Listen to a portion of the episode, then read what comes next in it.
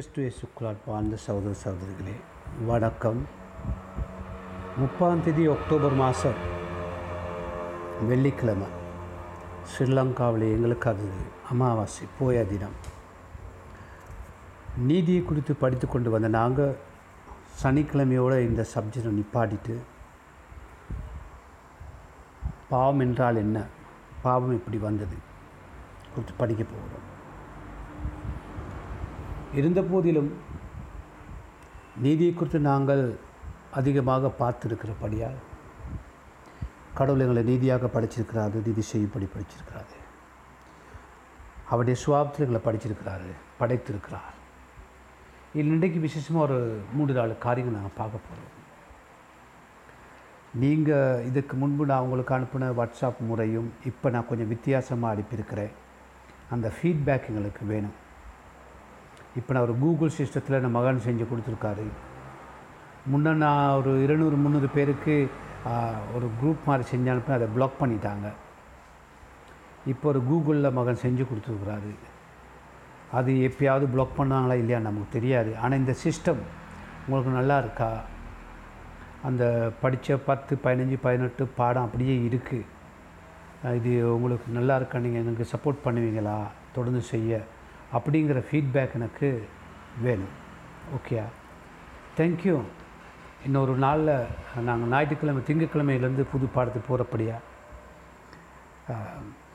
நாளைக்கு சனிக்கிழமை, வெள்ளி, சனி, அப்புறம் ஞாயிற்றுக்கிழமை விசேஷமாக 4 காரியம் நாங்கள் பார்க்க போகிறோம், 4-5 காரியம். ஏசாயா, அதாவது நாங்கள் தலையங்கம் இல்லை என்னென்னா ஏசாயா 5:7 5:7 இப்படி சொல்லுது. என்ன சொல்லுதுன்னா, நல்லா கவனிங்க. இப்பொழுது நான் என் திராட்சை தோட்டத்துக்கு செய்வதே உங்களுக்கு அறிவிப்பேன், அதன் வேலியை எடுத்து போடுவேன். 5:7 ஏசாயா 5:7. மன்னிக்கணும். சேனைகளின் கர்த்தராகிய, பாருங்கள், சேனைகளின் கர்த்தருடைய திராட்சை தோட்டம் இஸ்ரவேலின் வம்சமே, அவருடைய மனமகிழ்ச்சியின் நாற்று யூதாவின் மனுஷரே, அவர் நியாயத்தை காத்திருந்தார். இதோ கொடுமையை நீதிக்கு காத்திருந்தார், இதோ முறைப்பாடு. என்னப்பா தலையங்கம் சொன்னால், நியாயத்துக்கு காத்திருந்த நீதியின் தெய்வம். பாருங்கள், திரும்ப நான் வாசிக்கிறேன் சீக்கிரமாக. 5:7 சேனுடைய கர்த்தருடைய திராட்சை தோட்டம் இஸ்ரவேல் வம்சமே, இஸ்ரவேல் வம்சம், அதாவது நீங்களும் நானும், அவர் சேனையின் கர்த்தருடைய திராட்சை தோட்டம்.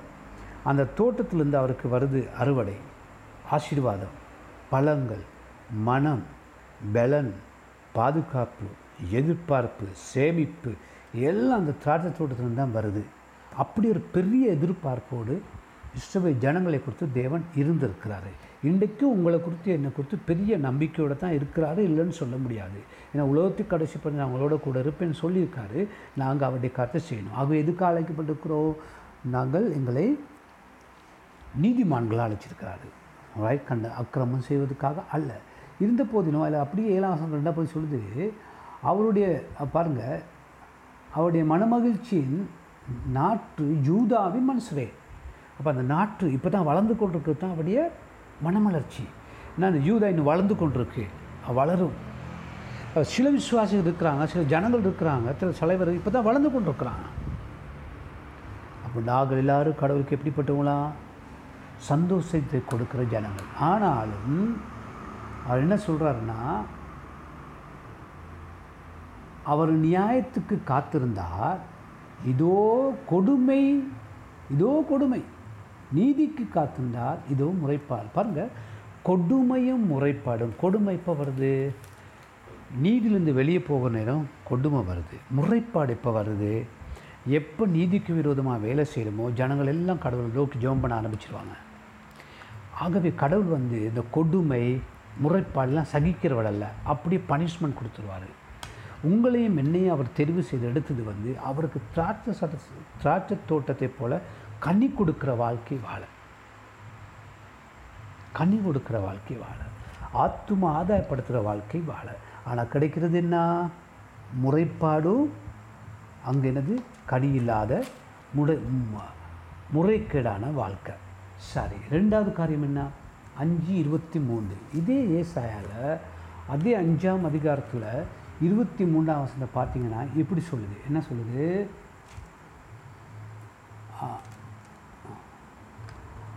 பரிதானத்துக்காக குற்றவாளியை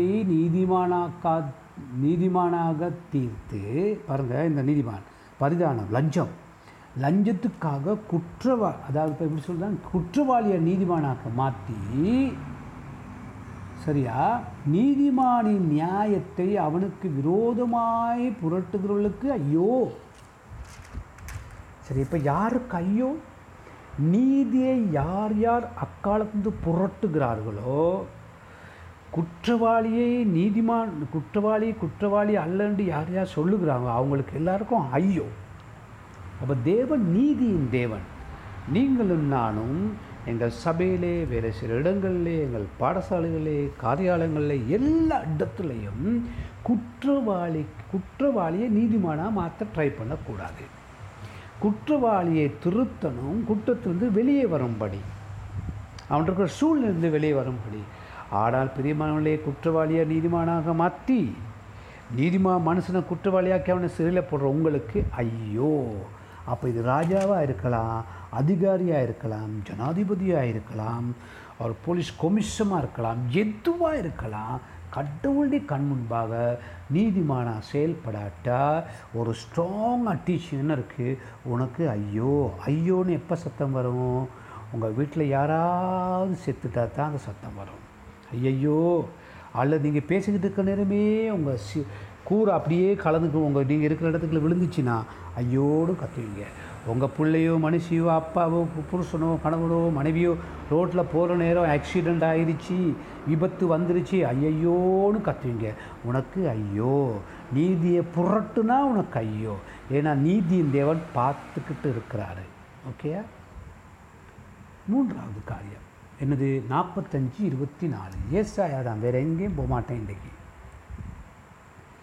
45:24 இப்படி சொல்லுது, கர்த்தரிடத்தில் மாத்திரம் நீதியும் வல்லமையும் உண்டென்று அவனவன் சொல்லி அவரிடத்தில் வந்து சேருவான். கடவுளோட மட்டும்தான் என்ன இருக்குது? நீதியும் வல்லமையும். இயேசு கிறிஸ்து பரலோகம் போகும் பொழுது வல்லமையை கொடுத்தாரு, அதிகாரத்தை கொடுத்தாரு. நீதியாக நாங்கள் வாழ எப்போ நீங்கள் ஆரம்பிக்கிறீங்களோ அப்பொழுது உங்களுடைய வல்லமை மக்கள் காண்பார்கள். உங்களுக்கு கூடாக அநேகர் கடவுள்கிட்ட வருவாங்க. அது எப்படி சொல்லுது?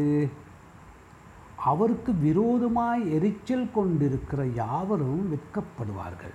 இப்போ யாராவது கடவுளுக்கு விரோதமாக எரிச்சல் உண்டாக்குற வேலை செஞ்சுக்கிட்டு இருந்தால், மனம் திரும்பாமல் இருந்தால், அதே பாவத்தில் இருந்தால், இல்லை புது பாவத்தை போய் செஞ்சுக்கிட்டு இருந்தால், வெளியே வராமல் இருந்தால் அவர்களுக்கு கெதி என்னது? அவங்க கெதி மோசம். எப்படி இருக்குது? அவர்கள் என்ன? வெட்கப்படுவார்கள். இன்றைக்கு அப்படி வெட்கப்படுற கடவுளுடைய நாமத்தை அகௌரவப்படுத்தி வாழ்கிறவங்க எப்பயோ ஒரு நேரம் வெட்கப்பட போகிறாங்க. நீங்கள் எங்கே இருக்கிறீங்க? எந்த நிலையில் இருக்கிறீங்க? என்ன பண்ணிக்கிட்டு இருக்கிறீங்க? நீங்கள் இப்போ ஆண்டவரை துதிக்கிறீங்களா? ஜோம் பண்ணுறீங்களா? பைபிள் படிக்கிறீங்களா? சரியான நிலையில இருக்கிறீங்க? அப்போ என்ன பண்ணணும்? நீதிமான அழைச்சினீங்க, மனம் திரும்பணும். கடவுளை விரோதித்து கொண்டா நடு ரோட்டில் தான் வந்திருக்க வேண்டி வரும். கடவுளை விரோதிக்கக்கூடாது. கடவுளுக்கு விரோதமான விரோதத்தை உருவாக்கும் காரியம் செய்யவும் கூடாது.